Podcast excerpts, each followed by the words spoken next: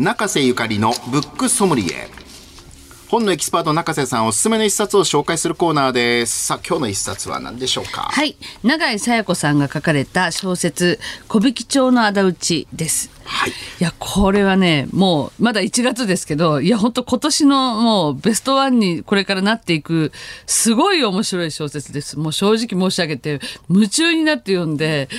いやこれはねすごいレベルのあのもので。これ手応え。そうなんですよ。ね。であの時代小説は苦手みたいな人も時々いるじゃないですか、ちょっとなんか読みにくいとか、そういうの全くなくてこれ騙されたと思って読んでもらったらもうスイスイ読めてしかもすごい感動が待ってるっていう小説なんですけど永井紗耶子さんっていう新聞記者を経てフリーランスライターになって新聞とか雑誌で幅広く活躍されてたんですけども2010年にあのデビューされて、そして2020年には「商う狼」っていうあの江戸商人杉本茂十郎のあの、えーという小説がえーいろんな本当に賞に輝いて本屋が選ぶ時代小説大賞とか新田次郎賞とかも取ったものなんですけど、2022年に「女人受験」というあの小説が直木賞の候補作になって大変高評価を受けて、ね。今もうノリに乗っている書き手でいらっしゃるんですけどこのも。作品がもうなんかもうもうほとんど直木賞に手届かんとばかりの選考委員の皆さんの高評価、あの、そうそう、女人受験、すごい高評価で、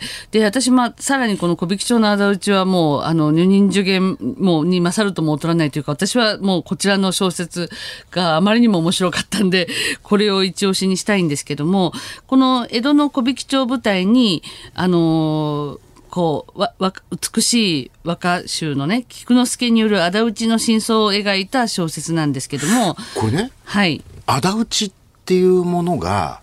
そもそもね僕この小説で知ったんですけど、はい。江戸時代はなんて言うんでしょう。法律的にって言っていいのかどうかわかりませんけど許されてたんですね。はい。はい。あの、まあちゃんと私はこういう理由でこの人のことをそうです仇があるので、はい。撃ちます殺しますっていう仇討ちっていう制度があったんあって、ですね。でしかもその割と仇討ちってまあしなければいけないぐらいそのまあ父の敵とかいうのはあるけどこうなんかこう義務的にこうのしかかってくるものでもあったし仇申請が出た以上はそうそうそう。たるもの仇討ちをしなければ帰ってはならないとかそういうのがあだからるんですね。そので仇討ちの相手に会えないまま何年もさまようようなこともあるしね、結構仇討ちっていうこと自体にものすごいドラマのある設定なんですけども、まあそのこれはえっとある雪の降る夜に芝居小屋がある小引町ですね。その人気芝居小屋森田座をまあとかがある小引町なんですけどそこで、えー美しい和歌集菊之助による仇討ちが見事に成し遂げられたっていう、それは父をまあ殺めたね下男を切ってその血まみれの首をこう高く掲げたっていうことでまあすごい凄惨なでももう見事な仇討ちだったっていうことで多くの人たちからまあ称賛されたわけですよ。目撃者も多数いて、お見事そのお見事と。父の敵を撃ったと。でその仇討ちから2年後菊之助の縁者という侍が現れて仇討ちの顛末を知りたいというふうに言い出して、そしてその仇討ちの現場にいた人々のところを巡って、その時の話を聞かせてほしいと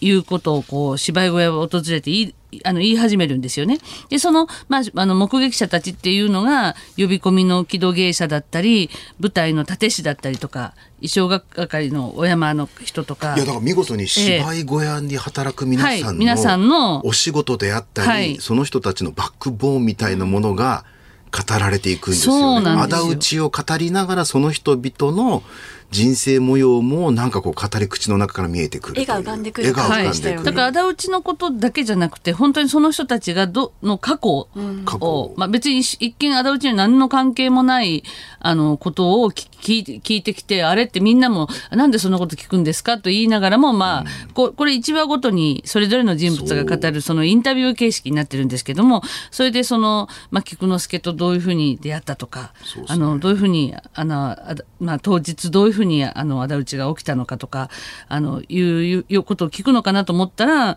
まあ、それそれだけじゃなくて本当にその過去のことを掘り下げて聞いてくると。でもそのここの過去の話がまためっぽう面白いわけですよ。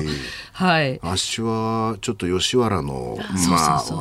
母がね女郎やってたもんですからでそういうね、でもう本当にになんかあの、あの、カッキーが言ってましたけど、神田伯山さんとかの語り口が聞こえてくるような。僕ね今回本の帯に神田伯山さんが書いてるの知らず推薦にしてるんですけども。これ,、はい。これ読みながら取材に僕勝手に神田伯山さんの講談口調に変換して読み進めたって中田さんに言ったんですよ。はい。うんそしたら帯にね白山さんがあって、まさにその世界なんですけどこれあの関智和さんが実際にあの朗読してくれてるものもあの今あのウェブで聞けますのでそういうあのこれもすごいす素晴らしい朗読なんですけれどもまあでも本当にねそのこう一人一人に本当ドラマがあってそれがものすごい胸が詰まるような話がいろいろあるわけですよ。そのまあ吉原のお母さんがね遊女だって吉原で放艦をやっていた男があのなんでね芝居小屋の木戸芸者やってるかとかそのそういうようなその生々しいですよね。はい。で、まあ、孤児で火葬場で育った衣装係に結構すごい過去があってとか一人息子を亡くしたその夫婦のね職人夫婦の話とかそういうようなのがもうものすごい熱量でっていうかもう読んでてグッとくるような胸が詰まるような話が。落語なんかでね、はい。宝冠太鼓持ちみたいな仕事って出てくるじゃないですか、ええ。それ知らずになんとなくはあ面白いなと思って聞いてたのがこれ読むとあもしかしたらその宝冠をやってる人たちの人生のバックボーンにはこんな壮絶なあるいは宿命的ないろんな出来事があってその仕事に就いたのかもしれないんだとかいろんな見方ができるんですよね。そうなんですよね、そして彼らはみんなそのやっぱり芝居にある意味救われているということもあって。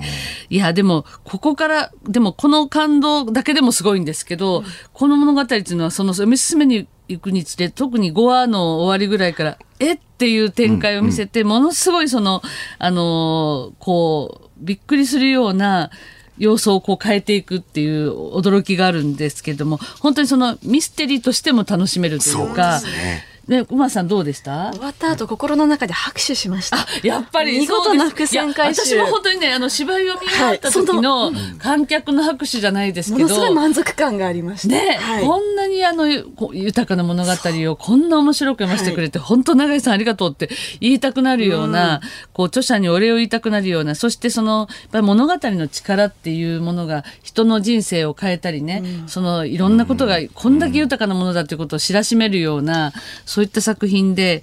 あのなんていうかこれはねちょっとこれ読まないと損ですよというレベルの小説だと思います。はい。はい。確かに物語が人を救う